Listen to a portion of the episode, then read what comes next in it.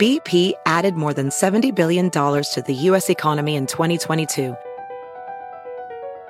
Investments like acquiring America's largest biogas producer, Archaea Energy, and starting up new infrastructure in the Gulf of Mexico. It's and, not or. See what doing both means for energy nationwide at bp.com slash investing in America. VR training platforms, like the one developed by Fundamental VR and Orbis International, are helping surgeons train over and over before operating on real patients. As you practice each skill, the muscle memory starts to develop. Learn more at meta.com slash metaverse impact.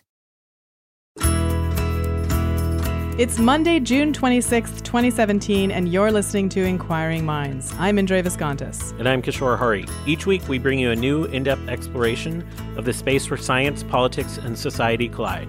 We endeavor to find out what's true, what's left to discover, and why it all matters. You can find us online at our brand new website, inquiring.show, on Twitter at Inquiring Show, and on Facebook.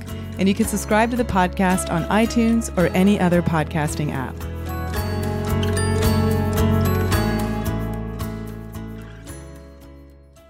Support for today's show comes from Shutterstock.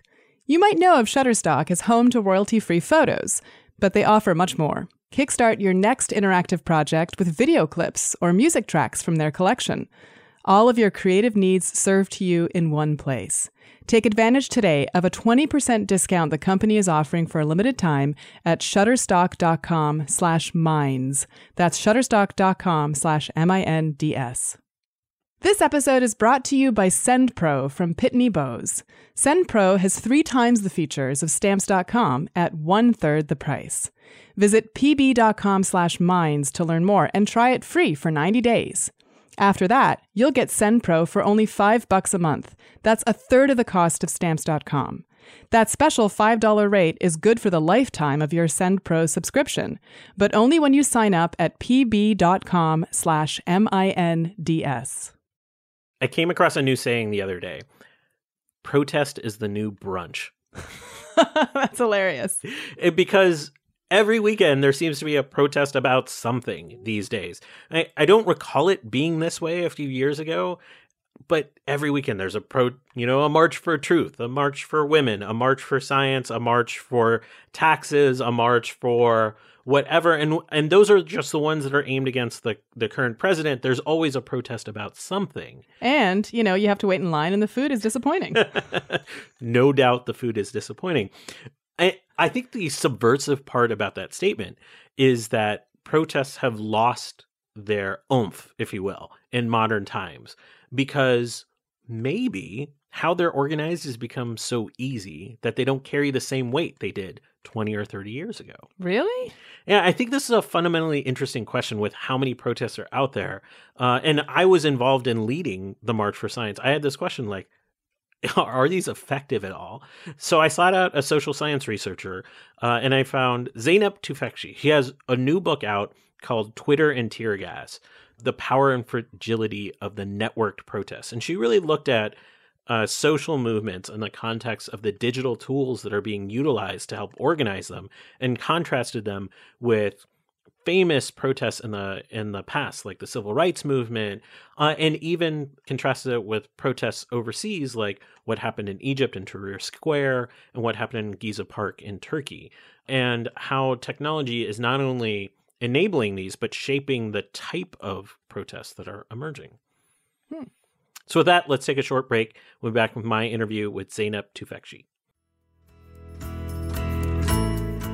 This episode is brought to you by SendPro from Pitney Bowes. SendPro has three times the features of Stamps.com at one third the price. You can print stamps from your computer, which saves you time and money, of course. No more waiting in line at the post office, which is my least favorite thing to do. But you also don't need special equipment. You can also compare the shipping rates and delivery times between USPS and other major carriers to make sure that you always get the best deal when you're shipping something. You can print prepaid shipping labels for USPS, UPS, and many other companies. You can track your shipments from the same easy to use interface. How do they manage to get everything done so cheaply? Well, Pitney Bowes has negotiated special rates for SendPro users, and savings start at just 3 cents per stamp.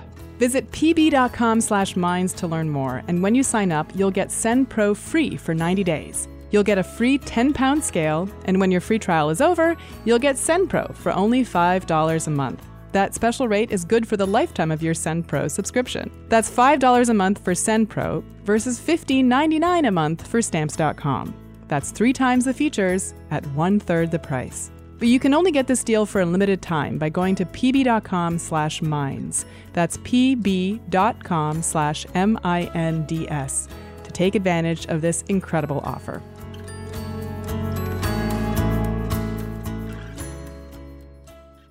Zeynep Tufekci, welcome to Inquiring Minds. Thank you for inviting me. This topic is both personal and professional for you because you've grown up in areas where protests have become a, a hallmark, but you also talk about being in Gezi Park uh, in Turkey when protests dominated the scene. Can you talk about how your observations there informed this book?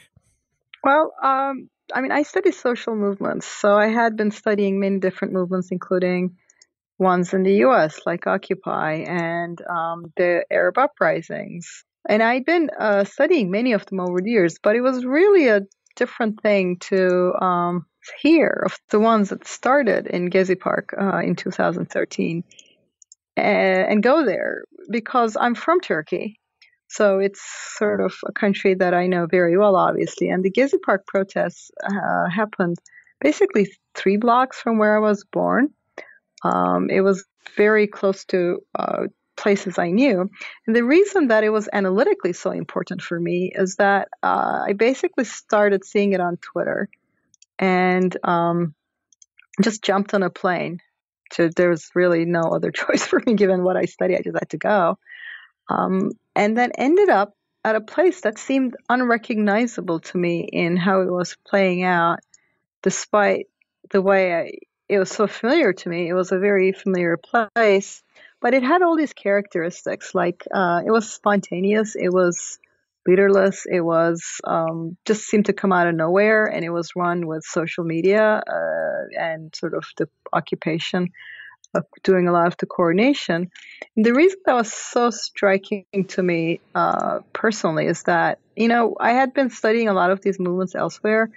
And you know, Arab Spring, you think, well, you know, they didn't really have um, a lot of civic society. So the fact that it was kind of leaderless and lack of organizational infrastructure seemed kind of normal. And then you have the indignados in southern Europe, Spain, Greece, um, Italy to a degree. And you think, well, you know, Spanish, they always had anarchists. And then you have Occupy in the US and it's New York. And you keep explaining each one specifically.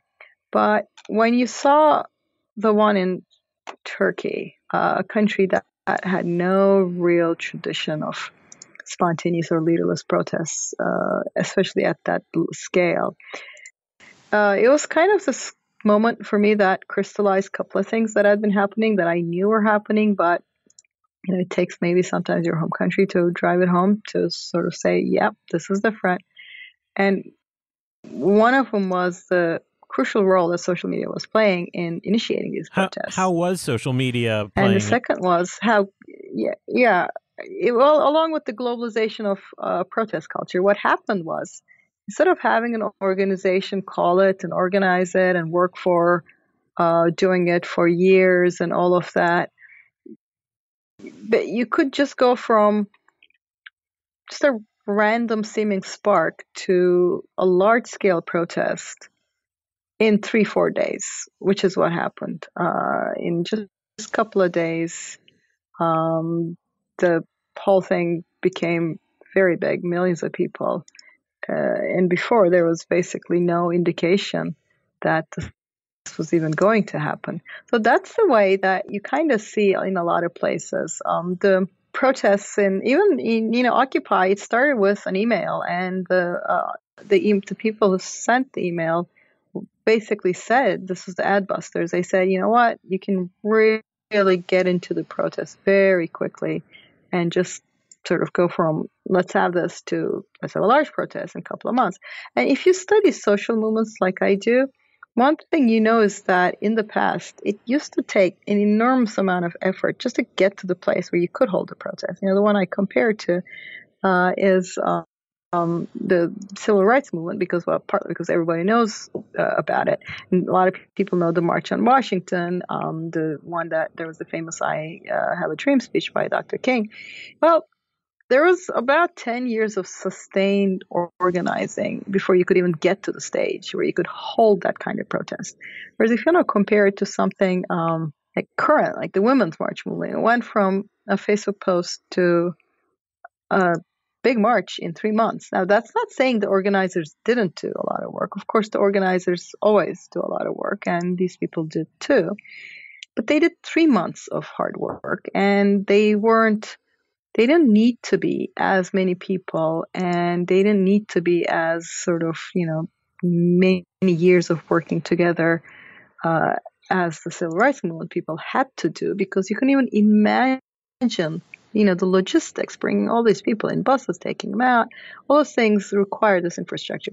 So the key difference for me is in the past, if you had a movement that could hold a protest, the protest, the large march on Washington, it was more like a statement. It was telling the people in power, telling the government, look, if I can do this, imagine what I can, what else I can do. Because you're kind of showing the muscles you had to hold that protest. Whereas right now, because of digital technologies and scaling up so fast, uh, what you're basically doing is a question mark. You're saying I can, you know, maybe do much more, but it's not really clear because it's not the consequence of years of organizing. You know, the past protests were more or less a culmination, whereas right now um, they are the beginning. They're like the first step rather than the last step. So that's, I think, the big difference between current protests. Yeah.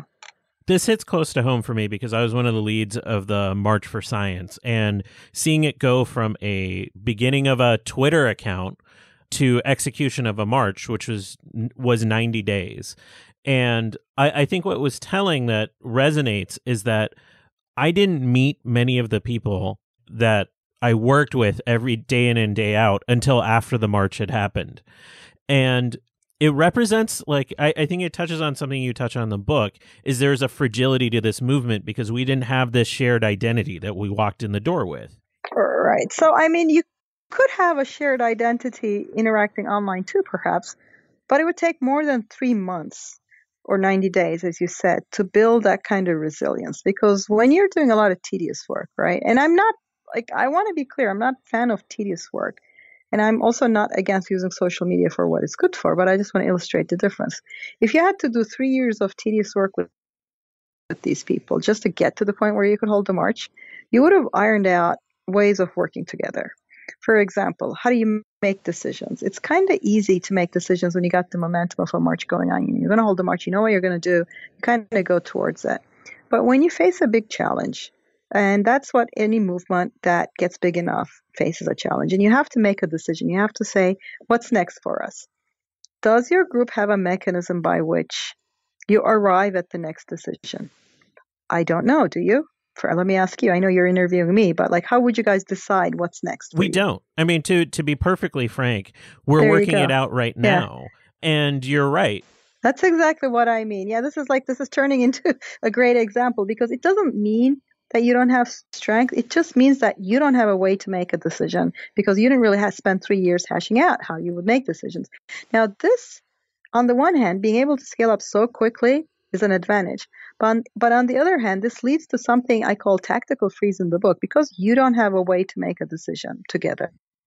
Very often, movements end up, um, the movements I studied recently end up just repeating themselves because they can't take tactical innovation and then decide they're going to do this and then take a curve, right? So on my Facebook feed, not right now, I think there's like 10 more marches being organized. And I don't see this as a sign of strength. I see this as a sign of inability to figure out what might be next. And that's not because I'm against marches. There's a time for marches. I march my whole life. Um, but the eighth march doesn't really add that much to you. The 18th, not much, right? So after some point, if you look at successful movements, they go from tactic to tactic. They sometimes march, they go back to something else. maybe they march again. It's like they analyze what's in front of them and then they make a decision. When you get together in 90 days and you're just really focused on just the logistics of getting this march off the ground, what you haven't built is that collective decision making capacity and that kind of resilience. And in a country like the US, it might end up with you kind of not able to decide and frozen tactically. In a country where you're facing repression, or in an authoritarian state, it could just be they're going to come crush you without you being able to tactically respond. Now, it may well be that repression will crush you anyway. I don't want to sound like only if you could make decisions, everything would be perfect. Uh, no, I mean, repression severe enough will crush anything.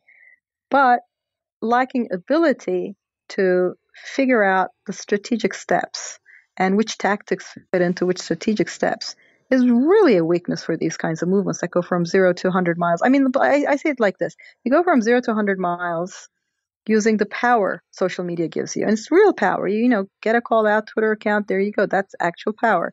But while you're going from zero to 100 miles, um, your car isn't fully built. You have to take a curve. And your steering wheel isn't built yet. You see what I'm saying? because you use digital technology to get to that speed.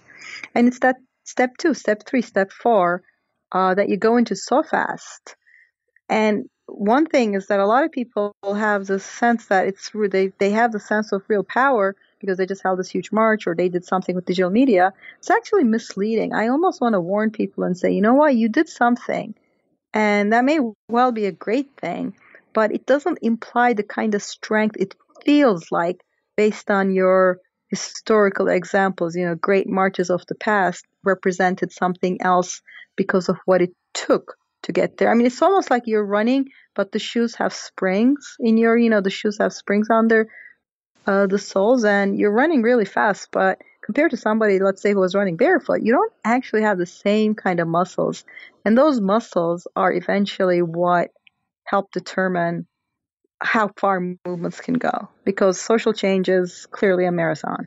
Yeah, it, it really resonates that you know we're in the car that's not fully built going 100 miles an hour and by the time you realize it you look around and you notice oh no we're going 100 miles an hour but we don't have all the right pieces of this fully formed car. There there is an inference in what you just said that there's a way that the the tool of technology is making this easier to to march together to to protest together but that easiness is not necessarily respected by the uh, by the people that we're protesting against or the policies you're protesting against. Can you elaborate on on what you meant by sort of that that strength and weakness? Sure. I mean, uh, so the, the, this is like the yeah. So it's kind of uh, once again, if you're if you want to change the narrative, grab attention, social media is great. So I, I mean, I, I want to be clear about the things for which it's really powerful for. But on the other hand, like think of the tech approach to things. Uh, what do they want to do? They want to put an app that calls a taxi on your smartphone. I mean, on the one hand, makes life easier, fine. Uh, for that, it works. But now consider it to something like calling a representative. There's now all these bots If you enter your zip code, they'll just send a bunch of faxes to your representative. Um, in fact, they even advertise themselves like it's just two minutes. Now, go back to the way I conceptualize social movements. You're not real, like the march itself isn't the magic, it's the strength you show, the capacity you signal, saying, look, if I can march, I can do all of this. That's where their strength com- comes from. So if you're using a bot and it really takes two minutes, you're congressperson isn't stupid, right? They know it took you just two minutes, and they're just two minutes afraid of you. So in the past, if you had, you know, 10,000 people calling a congressperson, well, they probably would be a lot more afraid because that took a lot of organizing. You know, how did you get the word out? How did you convince so many people? If so many people had to, you know, even just dialing yourself versus automating it, it adds friction to it. So when you make something easier, in politics, you're actually not signaling more strength. You're signaling exactly the amount of strength something takes to do. Um, so I already see it. Republican congressmen, they get lots of calls. What are they doing? They're ignoring them. Because if anything, people in power are quick to learn these things. When it first happens, they get blindsided and they go, whoa, 10,000 calls. Then the election comes and goes, and they're like, oh, okay, let me adjust. This 10,000 calls means 10,002 minutes. It doesn't mean 10,001 hours. It doesn't mean 10,000 people organized to canvass against me. And once they figure that out, they discount it. And I have to say, their discounting is accurate because if you look at the recent history, um, social media is empowering social change for sure. So you have more movements. But the authoritarians and the counter, you know, the people who are sort of uh, trying to make these movements ineffective seem to have the upper end. The movements don't have the same kind of teeth. And that's partially because of how they come to being. They can change, like Occupy did, they can change the way we think about something because they have great narrative power and sometimes they have great legitimacy. But narrative power and legitimacy do not by themselves threaten the powerful. So, what would be an example of a modern social movement demonstrating that strength? What would that look like in a way that actually, um, as you sort of term it, you know, threatened these uh, people in power? Well, if you want an example of a recent social movement that um, was really successful and used a lot of digital technology too, it's the Tea Party. Uh, I know a lot of people think of Tea Party as AstroTurf because they got funding from the billionaires, and absolutely that funding helped.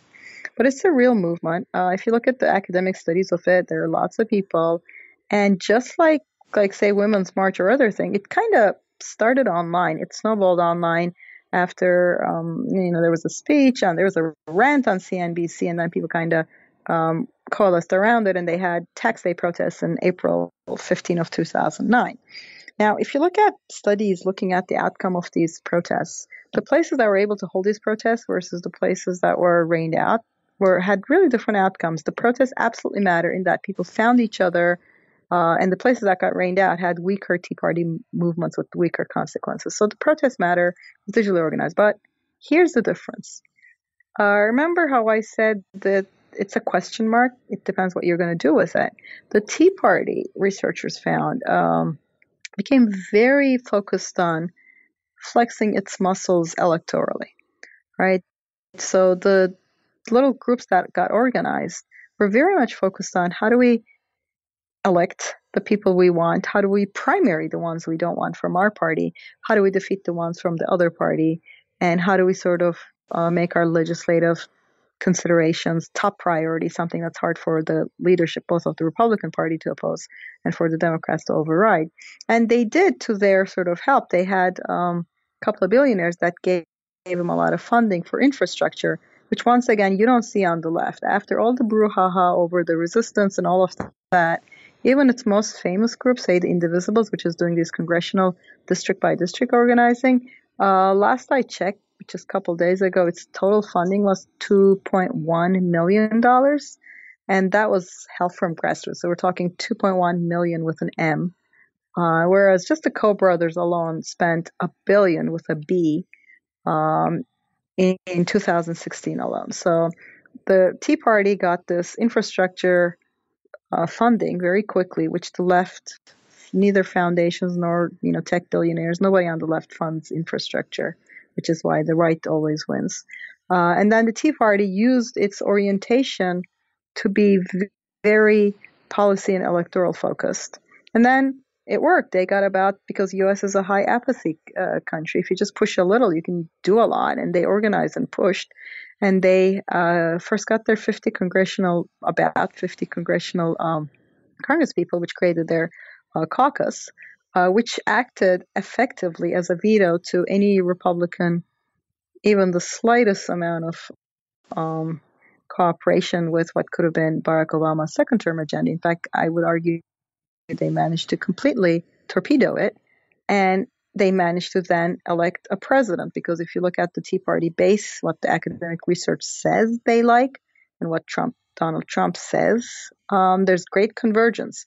So on the right, you have a similar movement that starts from the digital uh, online organizing that starts sort of spontaneously. The difference is the next steps it takes are very much oriented towards building the kind of infrastructure that makes up for the fact that they just got started uh, and the right always, for the past maybe 30 years, 20 years, has had more infrastructure in place to begin with, so they're starting from the uh, stronger place. Uh, so whereas on the left, with all the talk of resistance, I give you the Indivisibles example again. Um, it's the kind of thing you would need if you wanted to win the 2018 election by a big margin, uh, at least in the House. And they have a total of, let me see, six organizers. This is for the whole country. I mean, a couple months, yeah, this is the difference. Like the infrastructure building, the Tea Party made up for what it was missing because it scaled up so fast. Whereas the left or the liberal side, the left liberal example is um, organizing march after march, which doesn't build your infrastructure. I mean, it's fine to do it once or twice to signal something, to find one another. There's lots of reasons to hold marches. But what they don't do is build infrastructure. And that pivot, neither on the funders, nor the foundations, nor the sort of liberal money, nor on really on the sort of um, grassroots, have we seen despite some efforts, there's I mean, there's a lot of grassroots energy. I just you know I want to be clear. There's enormous amount, but it's very hard to convert that to infrastructure that kind of makes up for how the movement got started, and that's what I'm watching right now to see where this goes. I, this is a bit of a naive question, but you keep talking about fear as the biggest motivator here. That the threat is there any examples where fear isn't the motivation, that there is some sort of tug at some other sort of um, uh, emotion or element that actually promotes change? You mean um, like everything you're suggesting is well, electoral okay, threat or yeah, money so threat? I think yeah, well, I, I but I don't mean like I. This is the thing. I don't mean to um, discount cultural change at all. I mean, cultural change is quite important, um, and it's the bedrock of social change. It just isn't the same if it isn't paired. So, I, if I'm um, if I'm emphasizing the um, electoral part, I'm just kind of explaining what is missing from the left liberal side of it. Um, it's like think of a stool, uh, and the stool has three legs maybe. The narrative cultural part which the left liberal side is really good at uh, electoral institutional part and then uh, a disruptive part that like civil disobedience that's not really fully on the table right now uh, for complicated reasons in the us sometimes it is sometimes it's not and what you have is sort of this lopsided won in terms of to give you an example of the power of culture which i don't at all dismiss it's absolutely crucial and look at the um, gay rights movement uh, in the US, right? They have absolutely one culture. They convince people, they want hearts and minds. Um, and they're very hard to oppose because of that, because if you look at it, their, their opposition comes basically from older people. And that's it. Like, even if you go to among conservatives, go to the younger people, there's enormous support compared to the past, even in 10, 20 years. Uh, for, say, marriage equality, civil rights for gays, and all of those things. And that's a great example of how, you know, multiple decades of cultural work, but that's not all they did. There's legal work, there's other stuff, but the bedrock of it, I believe, is they convince people they want hearts and minds. Um, and that's an example of how that also works um, in that. But yeah, so but gay, the gay rights movement is a very strategic movement too. So they did a bunch of things. What I'm trying to say is the digital media reconfigures how and what kind of sort of what kind of capacities that your movement's developing. The cultural narrative capacity is very important. Electoral capacity is very important. Depends on where you are in history. Um, the disruptive capacity, like the ability to withhold consent and stop cooperating, say the Indian independence movement, that can be very important too. And in the past, they were, you know, they were aligned in a particular way because you didn't have Twitter or Facebook or Google spreadsheets to organize your stuff. They came together in different ways. Now they don't come together in the same ways, and we see a lot of movements on the sort of the left side, which also is sensibility wise, is more participatory participatory and more horizontal, uh, it comes together in a new way and it often has the challenges that I just outlined in that it doesn't figure out a way to collectively make decisions and find the next tactic and fund infrastructure. So that's kind of um, what I say. So I'm not dismissing the cultural change at all. I'm not saying people should just work towards elections. I'm just saying these are the ways through which you usually change society. You have these multiple capacities. Given that Twitter and Facebook are, are the social networks of, of, sort of choice here. They're not ones that are really about consensus making and decision making, as you suggest. Are they going to play an ongoing pivotal role in the rise of future social movements? So the way I like to talk about it is, um, like when you ha- when you're in a meeting, it's it's my go-to example. When you're in a meeting, the first thing you want is I don't know about you, but my first idea is when is this thing going to end? Right? When I'm in a meeting, the only thing I want is to know exactly and hopefully how soon is this going to end because you want meetings to conclude and come to a decision and sort of um, go there now facebook and twitter are attention grabbing places, right? They are places that are designed to keep you there forever. So basically, you're having your meetings in places that are designed to make meetings never, never, ever end. It's the, the worst possible place to be talking about movement work. I mean, Facebook and Twitter are great for grabbing attention. They're great for um, just discussing what's going on. They're really not good for figuring out what, what's next, right? Uh, yet we do it there. And in fact, if anything, because they're attention grabbing spaces, what I find they, they do is that they're very, um, well, let me say it like they're places that stoke fields, they stoke fires of bickering and factions and everybody arguing with one another partly because the left liberal side already is kind of leaderless and participatory by sensibility. So you have these people who are sort of de facto spokespeople on social media, but without any formal accountability. And you have all these people who have disagreements with them. You have a setup that has no mechanism of accountability or making decisions. So what people end up doing is they just start arguing with one another on social media publicly in ways that can be captured and screenshotted and brought out along again and again and again. So that's the kind of thing that's I, might seem like um, it might seem like a minor thing. You might say, really, bickering is that an important thing? It is because it's actually a side function of the fact that you don't have a mechanism of decision making that is paired with accountability, and you are basically um, going from this like lack of accountability to just um, bickering and bickering and bickering, and then kind of dividing into one another and dehumanizing one another. And you might sound again, it might sound like really is this a big deal? But this is actually a pretty big deal in lots of other countries.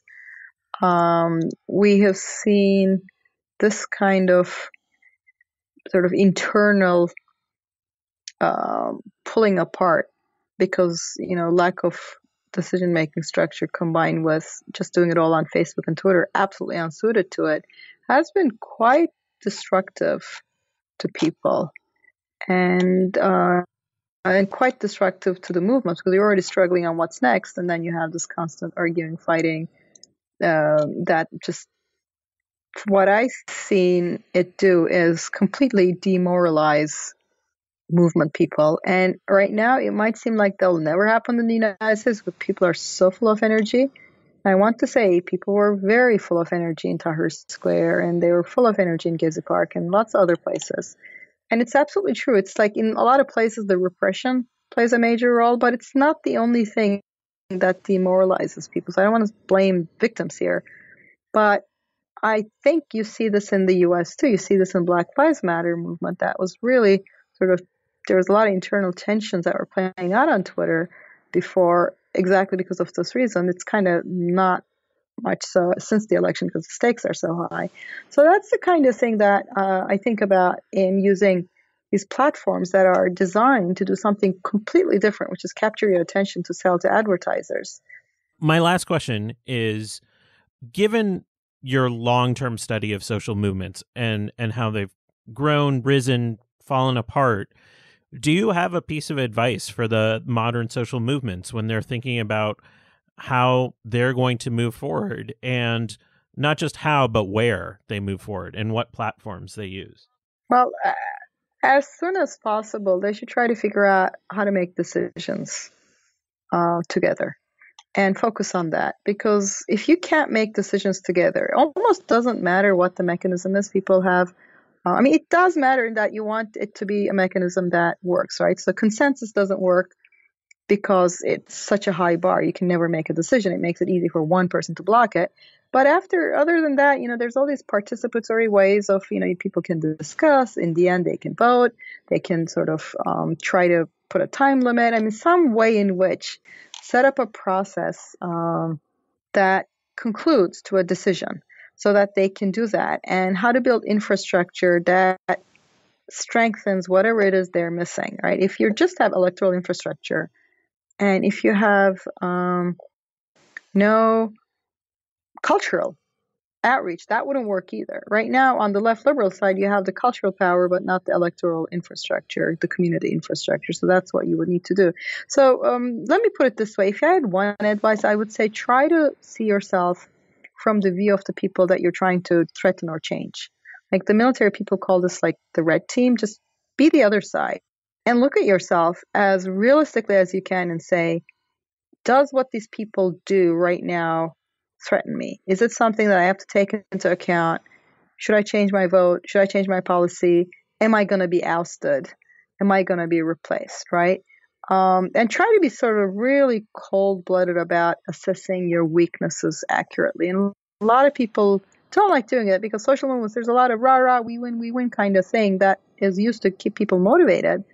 But I think realism is a great motivator because if you want to win, the best thing is for you to have an accurate assessment. And even some people say it sounds a little downer to say, well, we don't really have this yet. It's better to know it and to build it than to just cheerlead. And usually, what's missing on the left liberal side is funding for infrastructure and decision making. Those are my two things that I see really missing. Whereas culture seems to be that the left liberal side is quite strong in that. Your recent book is Twitter and Tear Gas The Power and Fragility of Networked Protest. Uh, Zeynep Tufekci, thank you so much for joining us on Inquiring Minds. Thank you for inviting me.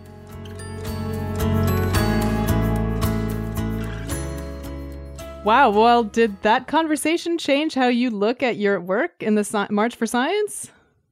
Yes. I'm saying that through slightly gritted teeth. Like it, it reinforced a lot of things that I I felt like it was 90 days from somebody starting a Twitter account for the March for Science until the march happened. But you worked so hard and so many people did, and it really seemed galvanizing. I mean, I hadn't seen that kind of coming together in the scientific community ever.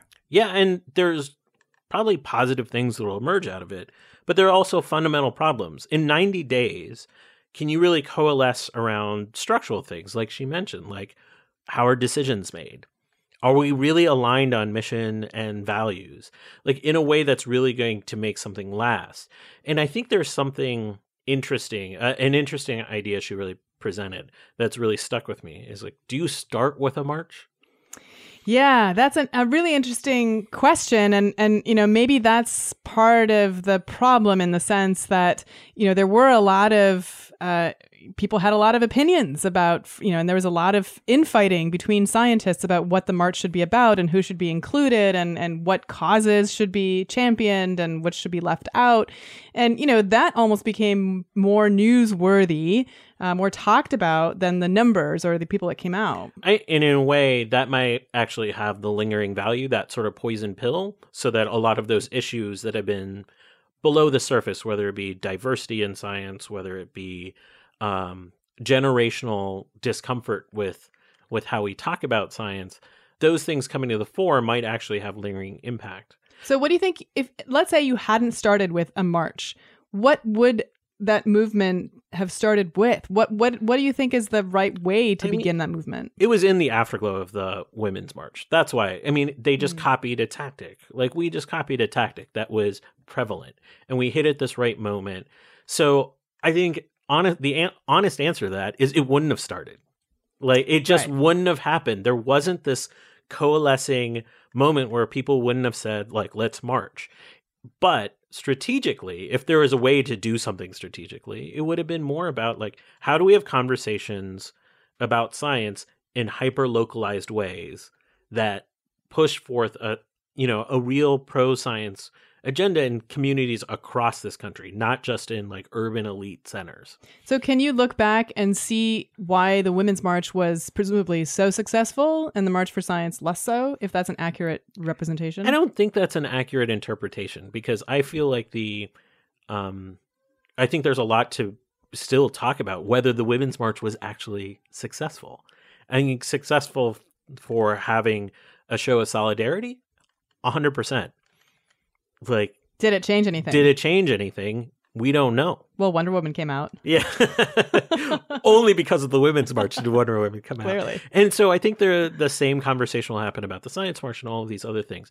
But it did, I did le- leave that conversation with Zeynep with, with a real sense that there are other tactics that you can use right now um, to protest that might be more demonstrative of change to the power in place that they would respect more.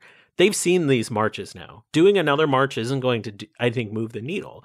Like as she put it, the eighth march doesn't do a whole lot, right? so is it and like you know, crowding the town halls? Like we've seen that. We've seen the yelling at town halls. But that seems to have a real effect. I mean, you know, the it Affordable did, Care Act is a great example. It seems It- to have gotten shut down. It did have an effect, but Will it again in the future? will it again as you use that over and over again.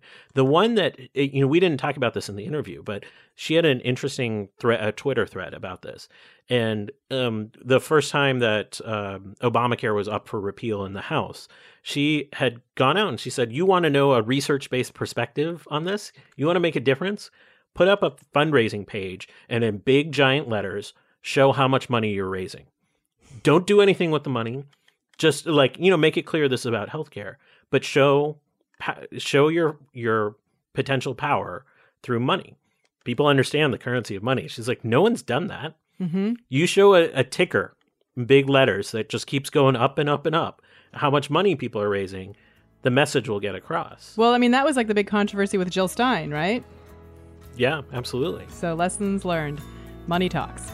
so that's it for another episode. And I want to thank you for joining us for this installment of Inquiring Minds. And we'd like to thank those people whose money talks to us on our Patreon campaign, especially David Noel, Michael Galgul, Kyle Rahala, Joel, Jonathan Worsley, Yushi Lin, Eric Clark, John Kirk, Jordan Millar, Herring Chen, Sean Johnson, and Nick Cadillac. Thank you for your support. You can visit our brand new website at inquiring.show, and you can support us yourselves at patreon.com slash inquiringminds. You can also find us on Twitter at Inquiring Show and Facebook. And you can send us comments, feedback, future guest ideas, or anything else you'd like to inquiringminds at climatedesk.org. Inquiring Minds is produced by paid protester Adam Isaak in cooperation with the Climate Desk, a journalistic collaboration in partnership with many media outlets. Our music is provided by award winning producer Rian Gian. And we're your hosts. I'm Indre Viskontas, and you can find me on Twitter at IndreVis. And I'm Kishore Hari at Science Quiche. See you next week.